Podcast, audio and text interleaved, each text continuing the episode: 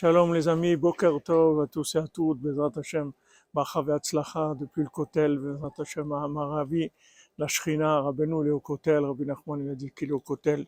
Alors Bachav Atzlacha, Refoua Shlema pour tous les malades, Bezrat Hashem, la délivrance du monde. Rabbeinu il dit pourquoi on amène un- une offrande du Homer, qui est, le Homer c'est, c'est de l'orge, c'est une nourriture animale.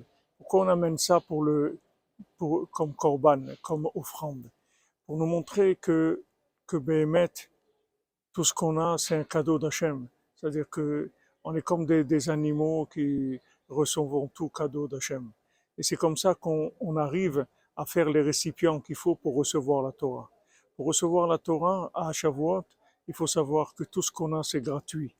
Alors d'un côté, ça donne de l'humilité, et d'un côté, ça donne de l'audace. C'est-à-dire, on peut oser demander parce que de toute façon, tout est gratuit. Bezrat Hashem. Hashem, il- ils envoient la bracha à tout le monde, tout ce que vous avez besoin. Que ça vienne, Bezrat Hashem. Tout facile, dans la joie et dans l'abondance large, Bezrat Hashem.